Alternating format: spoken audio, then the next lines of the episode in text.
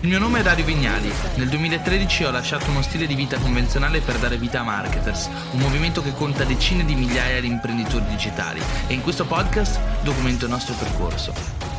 Dario, ho un'idea di business ma ho paura che il mercato in cui voglio entrare sia saturo. E questa storia del mercato saturo torna più e più volte ed è anche normale che si possa ragionare su questa cosa. Viene anche da credere il suo opposto, ossia ho un'idea di business ma vedo che nessuno la fa e effettivamente potrebbe essere un rischio per me decidere di entrare in un mercato che ancora non esiste. E la risposta è vera in entrambi i casi. Di solito preferisco entrare in un mercato dove c'è già un segnale forte, dove c'è già un interesse, piuttosto che inventarmi qualcosa, soprattutto una nicchia di mercato, una categoria di di prodotto di cui neanche si parla, perché avrò, soprattutto se le mie risorse sono scarse e non sono pronto a fare un salto nel vuoto, avrò una certezza quasi matematica che c'è qualcuno che è interessato a ciò che ho da offrire. Però diciamo anche spesso che ci troviamo in un periodo storico veramente difficile, sia dal punto di vista imprenditoriale sia dal punto di vista contenutistico, sia che tu sia un imprenditore sia che tu sia ad esempio uno youtuber o un blogger. Esiste un po' tutto, il contrario di tutto e diverse sfumature di queste offerte. E quando parliamo soprattutto anche di contenuti, viviamo in un mondo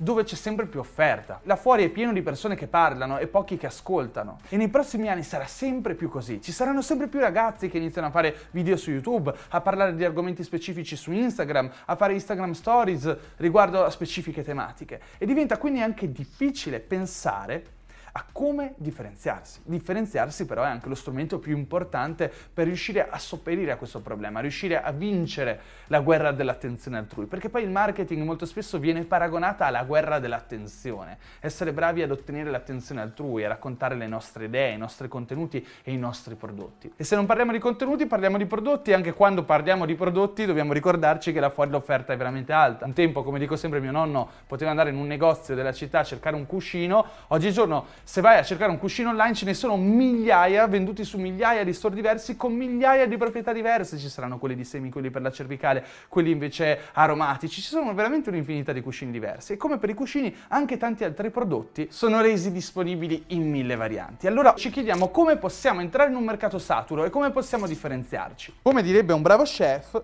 si potrebbe dire che il segreto stia nella ricetta, nei suoi ingredienti. Infatti, quando si vuole costruire un fattore competitivo, dobbiamo ragionare su quelli che sono i nostri ingredienti, il nostro mix di ingredienti che in qualche modo ci possa rendere unico. Allora quando parleremo di prodotto parleremo di feature che ci caratterizzano e ci differenziano da altri prodotti. Se parliamo di contenuti parleremo di format, parleremo di modalità di esposizione, parleremo di come sia possibile elevare o differenziare i nostri contenuti da tutti gli altri contenuti che vengono magari proposti dai nostri competitor.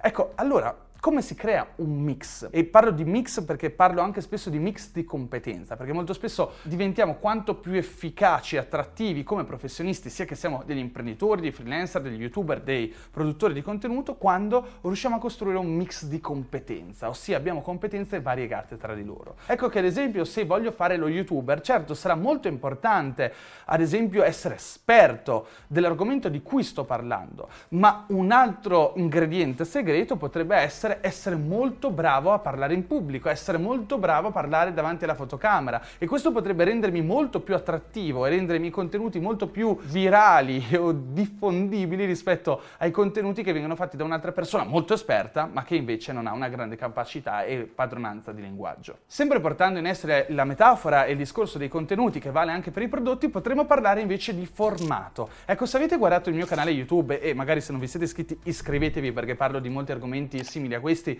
e trovate molte risorse e strategie per crescere all'interno della vostra carriera professionale, se guardate il mio canale YouTube troverete diversi format, troverete Dario in cucina, troverete Dario davanti alla lavagna che spiega cose, oppure all'interno dei miei corsi troverete anche delle lezioni in cui faccio utilizzo delle slide. Potreste scoprire che uno dei vostri format, se imparate a variegare a provare diverse cose, potrebbe essere più efficace dell'altro. Ad esempio, secondo un ultimo sondaggio, molti dei miei studenti e delle persone che mi seguono su YouTube adorano i video con la lavagna. Chi l'avrebbe mai detto? E su YouTube Italia non ci sono tante persone che fanno così tanti video sulla lavagna parlando di digital marketing. Perché? Perché la lavagna è uno strumento che aiuta magari a strutturare il discorso, a rendere più chiara la comprensione, ma soprattutto anche la mia esposizione. Il formato però potrebbe anche essere determinato non dalla forma, ma dal suo contenuto. Potremmo ad esempio esempio decidere di aprire un canale YouTube in cui parliamo di marketing, ma là fuori è pieno di canali YouTube che parlano di marketing. Ecco allora che decidiamo di aprire un canale di marketing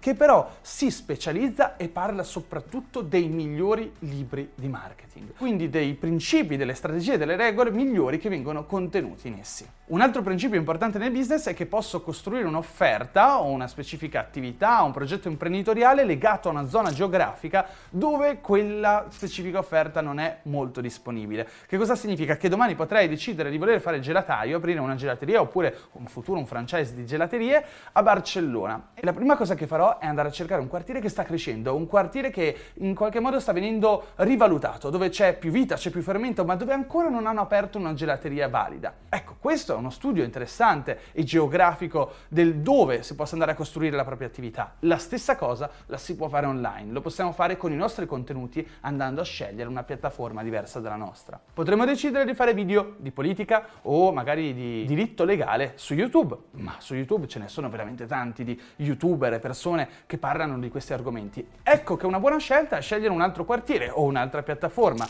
e deciderò magari di andare su TikTok a fare dei micro contenuti, quindi qui si parla di format, brevi, in cui vado a spiegare elementi di politica o di economia o di diritto legale in meno di 15 secondi. Questo è un format, ma in un'altra area geografica, o meglio ancora, in un'altra piattaforma. Il concetto è proprio questo. Sto facendo qualcosa che è già fatto all'interno del mercato, sto seguendo un format che magari già esiste, magari ci sono già altre persone che fanno video su questo specifico argomento, ma sto andando su una nuova piattaforma che ancora non è popolata da creatori di contenuti che parlano proprio di questo argomento. Un'altra scelta che possiamo fare è ragionare sui termini quantitativi. Ecco, un grande problema che ho io come creatore di contenuti è che allo stesso tempo sono anche un imprenditore, abbiamo diverse agenzie, abbiamo diverse aziende, se non conosci la mia storia iscriviti al canale YouTube e guarda gli altri video. Non è che eh, posso occuparmi solamente di fare video, devo anche gestire dei clienti, devo anche portare dei risultati, devo anche occuparmi dell'amministrazione, della contabilità delle mie aziende.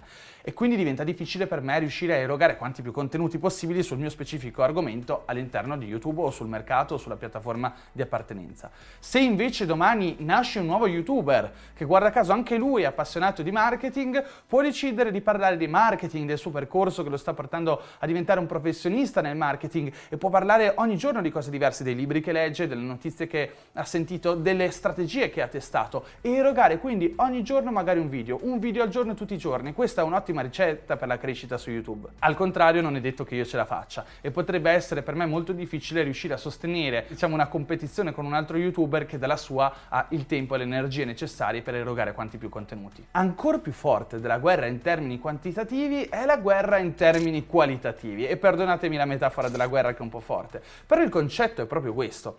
Se vediamo che là fuori c'è qualcuno che si impegna un tot di tempo per fare dei video belli 7 su 10, io posso impegnarmi per fare video belli 10 10 su 10, posso decidere di cambiare location più volte, di fare dei video più complessi da girare, più difficili da realizzare, con una regia e una tipologia di contenuto più interessante. Ed ecco che l'imprenditore come me che fa i video in cucina ritagliandosi il suo tempo per fare i video avrà delle grandi difficoltà a riuscire a reggere il confronto con colui che invece si prende tre giorni della propria esistenza per girare un unico video estremamente bello e realizzato in maniera estremamente straordinaria e che si discosta da tutti gli altri video su YouTube per la sua originalità. Fare le cose meglio degli altri è in realtà una strategia ancora più potente che fare molte più cose rispetto a quelle che fanno gli altri. Un altro elemento su cui dovresti riflettere è la competenza riuscire a raccontare però la propria competenza e questo riguarda le esperienze. Quando hai delle esperienze il tuo contenuto prende il volo, il tuo contenuto è molto più credibile, molto più autorevole, molto più attrattivo. Se parli di qualcosa che è successo nella tua vita e lo fai in prima persona, quella cosa diventa molto più credibile ma soprattutto anche interessante agli occhi altrui. Se io faccio un video sui benefici della doccia fredda sarà molto meno interessante, avrà sempre meno possibilità di andare virale rispetto a colui che farà il video ho provato provato la doccia fredda per 12 mesi, vi racconto i miei risultati.